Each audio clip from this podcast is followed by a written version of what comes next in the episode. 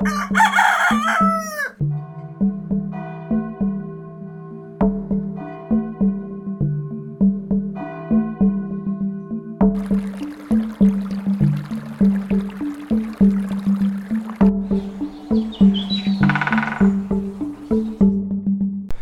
7 hodin ráno, jsme v Berouně, vidíme městskou policii, jsme v jedné nejhnusnější části republiky a země vůbec.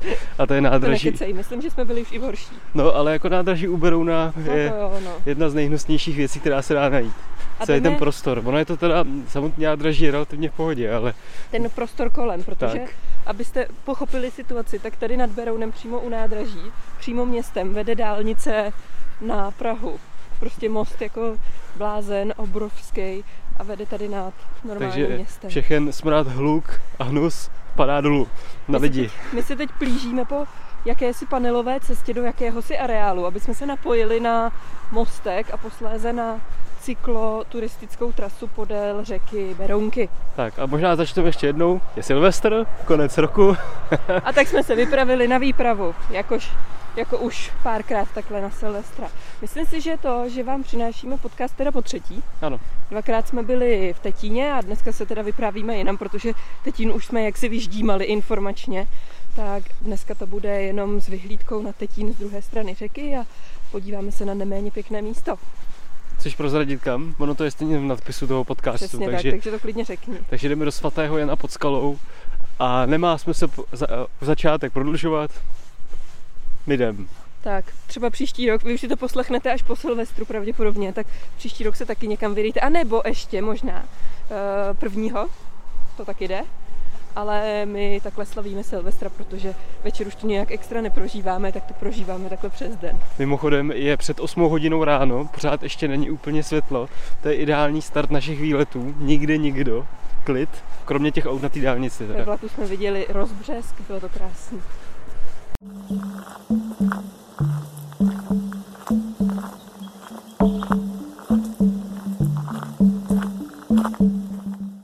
Vydali jsme se z Berouna kolem řeky Berounky.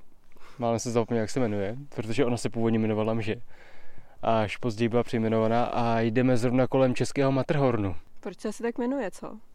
Stojíme před bývalým lomem Alcazar a on je impozantní tím, že jedna z jeho skalních stěn od Tesana tak eh, ční k Berounce. Je to takový oblíb... Co bychom vám představovali? Je to takový oblíbený místo, všem známý. Eh, Tadyhle nahoře, zrovna koukáme, se rýsuje postava na nejvyšší skále a fotí se tam selfiečko. Hmm. To je tak zhruba před půl hodinou vyšlo slunce, tak je to teďka takový dramatický. Minuli jsme náš oblíbený mýtický tetín a za chvilku zahneme a půjdeme po, Do hostimy. do hostimy. Těžil se tady vápenec a je to tady prorytý a rozrytý a je tady spousta dutin a skalních útvarů a jeskyní, samozřejmě velmi lákavé pro lidi. Půlka toho je zadělaná, půlka ne, ale nedoporučujeme tam lézt, fakt tam nechoďte, není to bezpečný. Tady u lomu se podívat můžete, ale dávejte velký pozor, protože je to nestabilní, každou chvíli tady něco padá. Ale je to výborný, je to odtěžený kus, má to tvar schodů, tak jak se to dělá, že jo, postupně těžíte od zhora, viď? Hmm. Hmm. Ale jak už je to opuštěný, tak už tady zase to začíná si brát zpátky příroda a je tady spousta zajímavých rostlin a živočichů.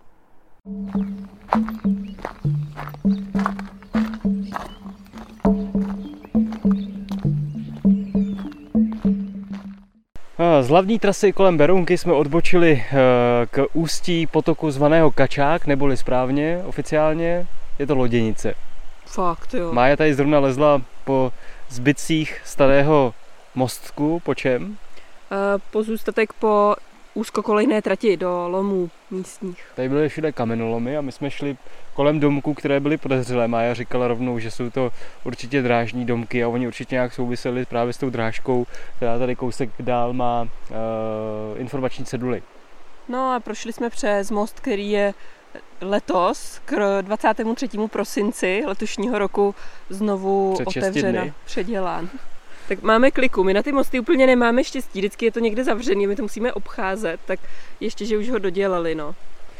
No a ono se vám zdá, ta informační cedule byla tady trať a tím to jako končí ta zajímavost, ale když máte pozorné oko, zejména takhle v zimě je to krásně vidět, tak tadyhle za náma je násep toho prodloužení té trati, tadyhle stojíme na zbytcích uh, mostku druhého, který vedl Bůh kam. Nebo Psali tam roku 1940, že byl uh, ne jako postaven, ale, ale prodloužená ta trať právě od těch domků, kde jsme šli. A právě, jak říká Lukáš, no, když se dobře koukáte a máte tu informaci, tak poznáte ten násep malej. Moc pěkný. Tady byly úzkokolejky všude, mimochodem i do největšího velkolomu tady, Čertovy uh, schody, tak tam taky vedla až do 60. let úzkokolejka, pak to předělali na klasickou dráhu. Tak my pokračujeme dále po žluté turistické trase kolem Čer- eh, Kačáku a přihlásíme se možná z Hostomic, možná ze svatého Jana.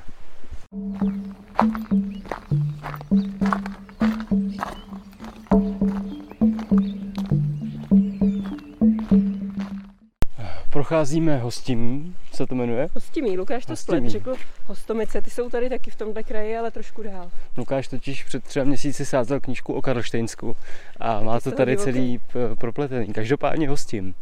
Je tu, je to malinká vesnička, zavřená, jak tam se na seduli, mezi skalami. Vždycky to byla jenom jedna cesta u mm. potoka a je tu pár zajímavých usedlostí. Ale jsme blízko Berounu a blízko Prahy a probíhá tu zajímavý občas vstupy. Urbanizace. ano. Dosidlování. Ale, Ale mnoho domů je tady moc pěkných. No. Přesně tak, strašně hezký zachovaný stavby, tady vidíme jednu. Jo, tamhle Stojíme právě... tady uprostřed křižovatky, což je taková obdoba nápsy, tady není náves jiná. To se sem nevyšla, no. A máme tady starý lípy, já si tu lípu ještě pamatuju velkou, asi do ní uhodilo něco, nebo nevím, ale je prostě uříznutá. Je tady i zvonička a pomník a Krásná kříž. brána. Je tady všechno na takovém paloučku. Teď je tady i stromeček vánoční. Který je mimochodem označený v mapách, ale to, to je jen tak jako Výborně. informace navíc. Uh, stojíme tady před statkem, asi hlavním statkem. Hmm a nevím, co má za číslo popisný a má krásnou klenutou bránu a branku vedle a momentálně mu chybí omítka, je se dá pozorovat, že je postavený z nějakého, on to skoro vypadá jako pískovec, ale není, to bude místní kámen, je to, to taková ten, kombinace. Uh, vápenec. Vápenec a má štít dozděný cihlami, tady očividně je novější a byl předělán někdy později a stejně tak brána, vidíš, ona je taky nastavěná. Moc pěkný, jak nemá omítku, ale potřeboval by omítku. Tam dozadu je taky moc pěkně opravený dům. A koukám tady na památník uh, z první světové války a v téhle marňavé obci je tady sedm men a je tam i nějaký Karel Houška. No jo, Karel Houška. Ale teda jako dvakrát Hanzlík, takže dva bráchové. Hmm. Pak je tam dvakrát Vytácek, Vytáček. No, takže nebylo to veselý. Taky zajímavá věc, koukejte na ty pomníky. Ukáže vám to 100 let starou historii. Já tady ještě obdivuju tamhle ten malý domek eh, naproti tomu velkému, eh, který má okna s malým obloučkem, dvě vedle sebe vysoký, takže to znamená ta původní proporce. To vždycky domů dává krásnou tvář a ještě jsou orámovaný bílou omítkou, barvenou vápnem očividně a zbytek je taková hrubá omítka, taková trošku béžový barvy, vypadá to úplně skvěle. A tady je typicky vidět, že přesahy střech jsou vlastně až novodobá záležitost, že původně ty domy měly štíty a ty eh, střechy nepřesahovaly. A dneska, když se někdo snaží postavit dům který vypadá historicky, hmm. tak tomu dává většinou hrozný přesah, typicky v 90. že jo. Což je vlastně, to jsem přišlo až s nádražíma při stavbě železnice a je to takový tyrolský styl a dneska vlastně ty nejmodernější domy, které se tváří vesnicky, tak mají takový ty plochý štíty hmm. bez nulového přesahu a ty se právě blíží nejvíc k tomu historickému původnímu vzhledu těch českých chalů. To krásný oblouk. moc nevnímáme. Je to tady moc pěkný, je to tady uzavřený v tom údolí. Nad náma je vysoká skála, která vypadá jak z dolomit, protože je to bílej kámen a je to tady úplně jako neopakovatelný. Chcíp tu pes, protože jsme tady někdy v půl desátý na To je úplně skvělý, to je, ale to je naše oblíbené pravidlo, že když někam přijdete dostatečně brzo nebo pozdě, jak to tam vypadá dost pěkně. Je tady hospoda, pokud sem přijdete v lepší čas, tak odevírá okolo 11. Má, myslím, od čtvrtka do neděle, takže můžete to spojit i s tím. My nejsme ne, hospodový typ. tady hlady. Ale překvapivě jedničku má tenhle ten dům naproti nám. Tady vypadá trošku taky jako hospoda. A má krásné dveře. Myslím, že je to hospoda, no. Má krásné dveře. Je moc pěkný. Původní. No nic, pokračujeme do svatého Jana, zbývá nám 1,5 kilometru.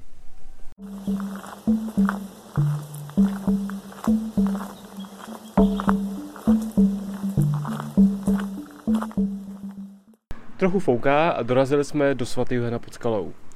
Bez přehánění, když sem poprvé přijdete, tak vás to naprosto ohromí, tohle místo. Opravdu jako, tak jak to vždycky říkáme, tak tady je to ještě o tisíc procent větší, protože neznám místo, který by takhle na vás zapůsobilo na první dojem v Čechách. Je fakt, že ty si včera, my jsme si včera četli jakou knížečku a, a tam povídali, že tady to má trošku jako magický nádech, nebo že to na člověka dokáže působit. A podle mě je to takový klasický mix kombinace velmi přírodně zajímavého místa, dominantního, který na vás hrozně působí a to, že člověk má v sobě nějakou přirozený, nějaký přirozený duchovno, jak se to hrozně jako hezky setká a člověk tu potom vidí lecos. Třeba poust, poustevníka Ivana, který tu zápasí s drakem.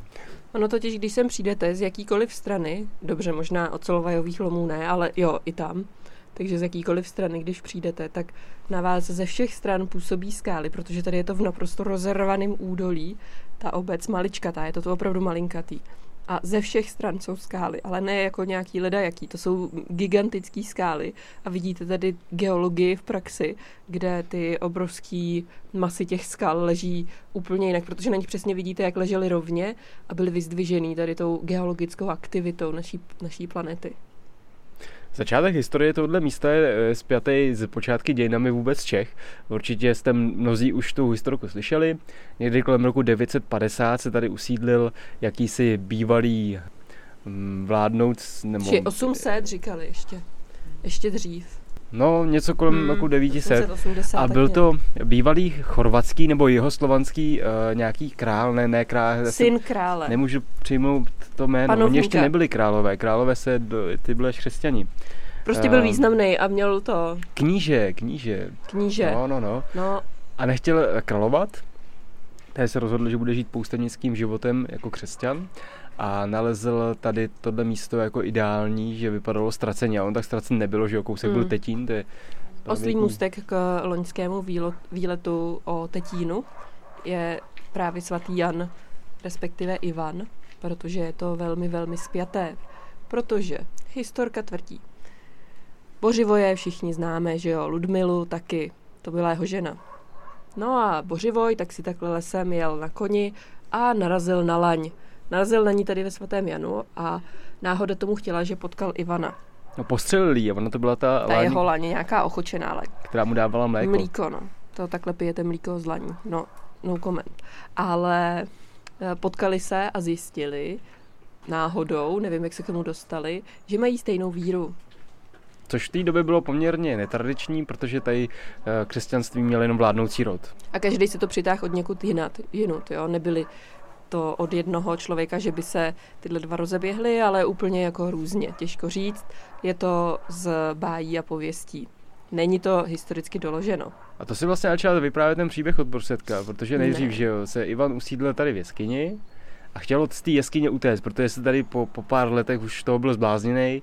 On navíc tady hlídal jakýsi temný síly. Který no, no se tomu jako není moc čemu divit, když pár let žijete v jeskyni, no, abych se taky zbláznila. Tak se jednou vydal, že už jde teda pryč, že to, že to vzdává a když vylezl uh, tadyhle ke skále, tak se zobrazil nebo zobrazil, ukázal se mu svatý Jan Křtitel. Jsou který... různé, jsou různé domněnky, co, co se tam stalo. A prej ho praštil holí. Svatý Jan Křtitel. Aby se vrátil zpátky a řekl mu, vrať se zpátky. Žádný jako milý setkání, plníš důležitý úkol, jo, ne. děláš to důležitý. A taky, mu, zpátky. a taky mu tu hůl vrazil do ruky a jo, na konci té hole byl křížek. Tak.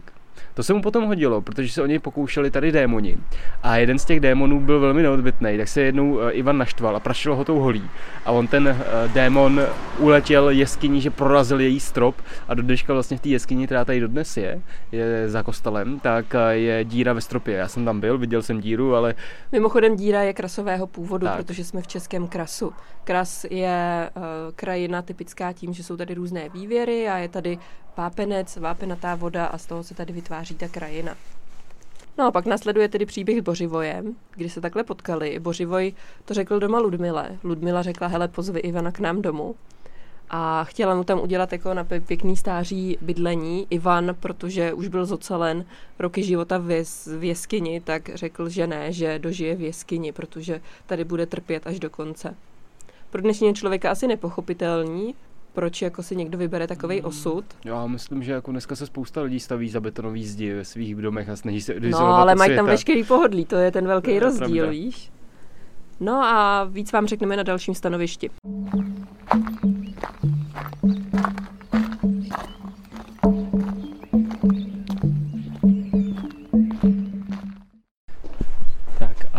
Vstupujeme k místu, který je možná pro tohle, pro svatý Jan vůbec nejdůležitější. A to je pramen Ivanka, eh, který má být léčivý. Mája vám pustí. Už to asi vypni.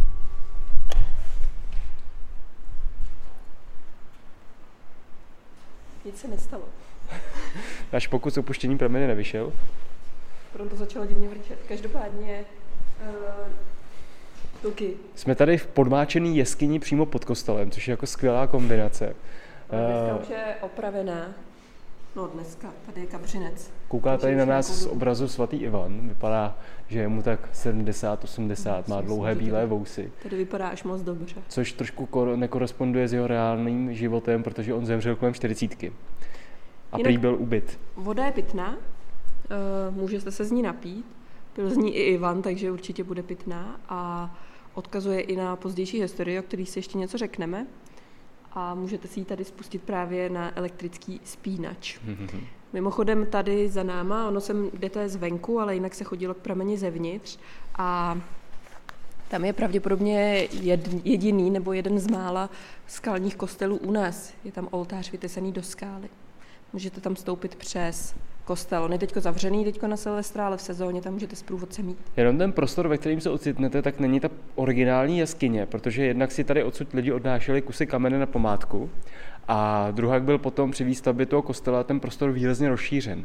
A vy první, kam vstoupíte, tak po schodech se stoupíte do takový jako podzemního kostela, což je taková klenutá místnost, která je vysekaná částečně ve skále, částečně zaklenutá cihlama a za ní se potom nachází uh, skalní prostora, která ovšem je taková chladná, vlhká, rozhodně by tam nikdo nechtěl bydlet. To asi není přímo ten prostor, kde Ivan hmm. bydlel a taky se výrazně proměnila. Je zaznamenáno, že byla odsekána. No a když jsme se dostali ke klášteru, pod kterým právě jsme, pod jeho kostelem, tak jenom informace, vlastně první písemná zmínka eh, tady začíná v roce 1030, kdy tady Břetislav I. dává vystavět kostel eh, a klášter, eh, který původně patří ke klášteru v Davli. A staví se tady, vznikne tady v podstatě jako dřevěná bouda se vstupem do jeskyně a nic A moc zajímavého tady není. A ten současný klášter, který tady vidíte, tak to je práce až eh, Karla Lurága. Eh, To je kostel samotný, který byl postaven někdy v 90. letech 17. století, kolem roku 1690. Potom byl celý ten konvent dokončen a opraven uh, Krištofem Diesenhoferem uh, ve 40. letech 18. století. A zajímavý je, Ono že je ten- důležitý říct proč, že jo? No. Protože kostel byl předimenzovaný, jak to tak můžeme říct. nebo špatně založen, Hmm, těžko říct, protože tady se to všechno hýbe, jsme v krasové oblasti a jsou tady nánosy, stojí to na nánosech, ten kostel a ten klášter.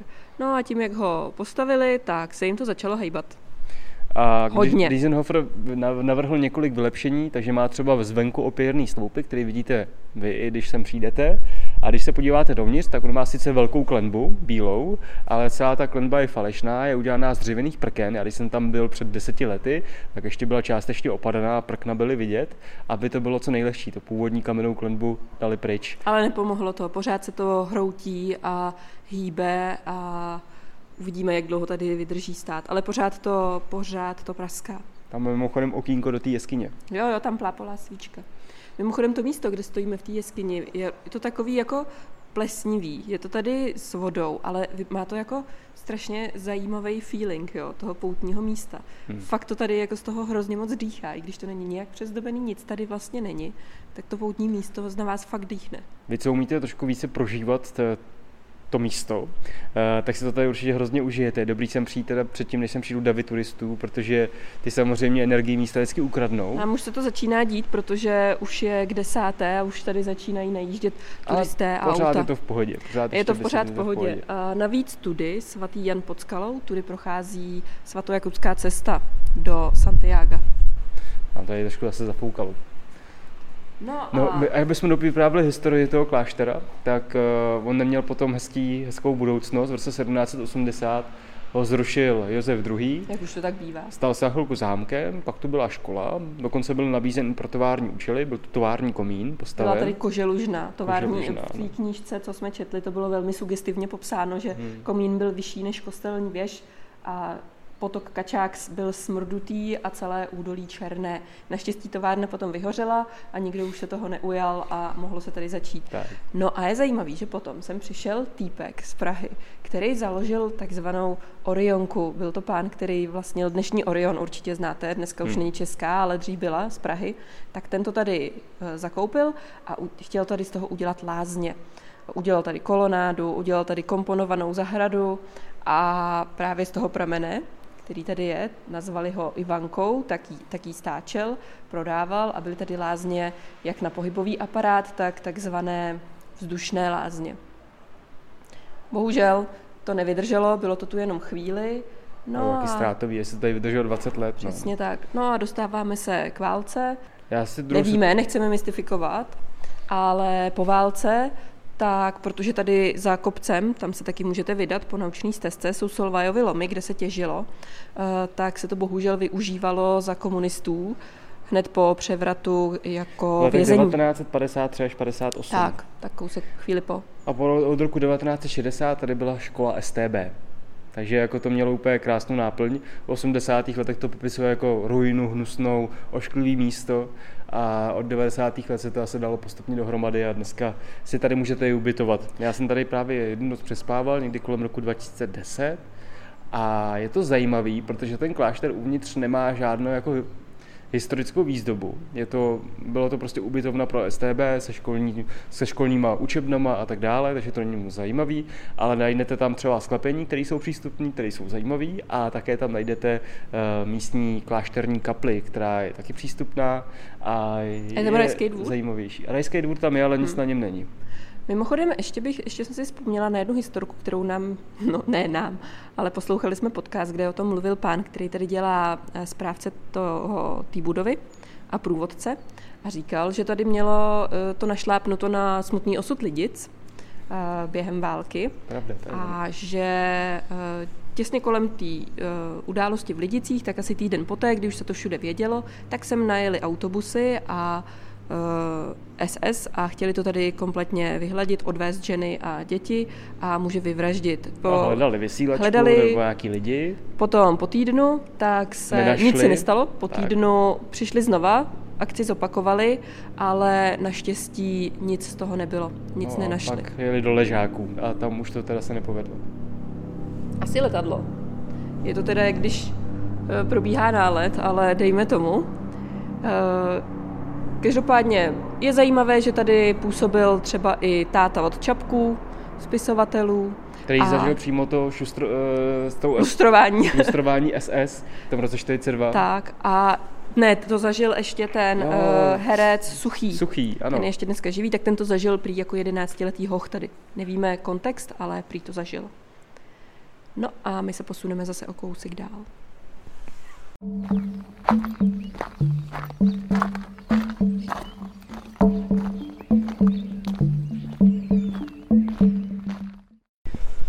Centru svatého Jana se ještě nachází taková věc, kterou možná část lidí mine a to je sousoší svatý trojice.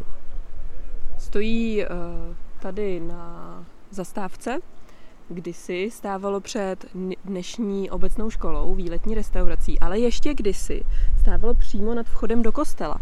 Ale právě při těch úpravách, jak jsme říkali, že to bylo moc těžké všechno a hroutilo se to, tak to snesli, protože ty sochy nejsou úplně malý a bylo rozhodnuto, že nejsou úplně vhodné, aby stály přímo na té budově, takže stojí dneska tady v centru. Mimochodem jsou to repliky, Pů- Původní sochy jsou v depozitáři a v roce 2005 byly tedy od té školy přesunuty kousek blíž ke kostelu. Je to docela monumentální záležitost. Mimochodem nejstarší z celého toho objektu je paradoxně věž, která byla jenom nahoru nastavěná v baroku, ale jinak je úplně nejstarší, renesanční. No a když na to kouknete, tak ten kostel je přistavěn k, ke skále, takže i ta skála na něj tlačí a ze spoda se to taky hýbe, takže nemá to lehký, ale eh, v té knižce popisují, jak to tady má tuhý kořínek, tohle místo a vždycky to přečkalo všechny běsy, které se sem blížily.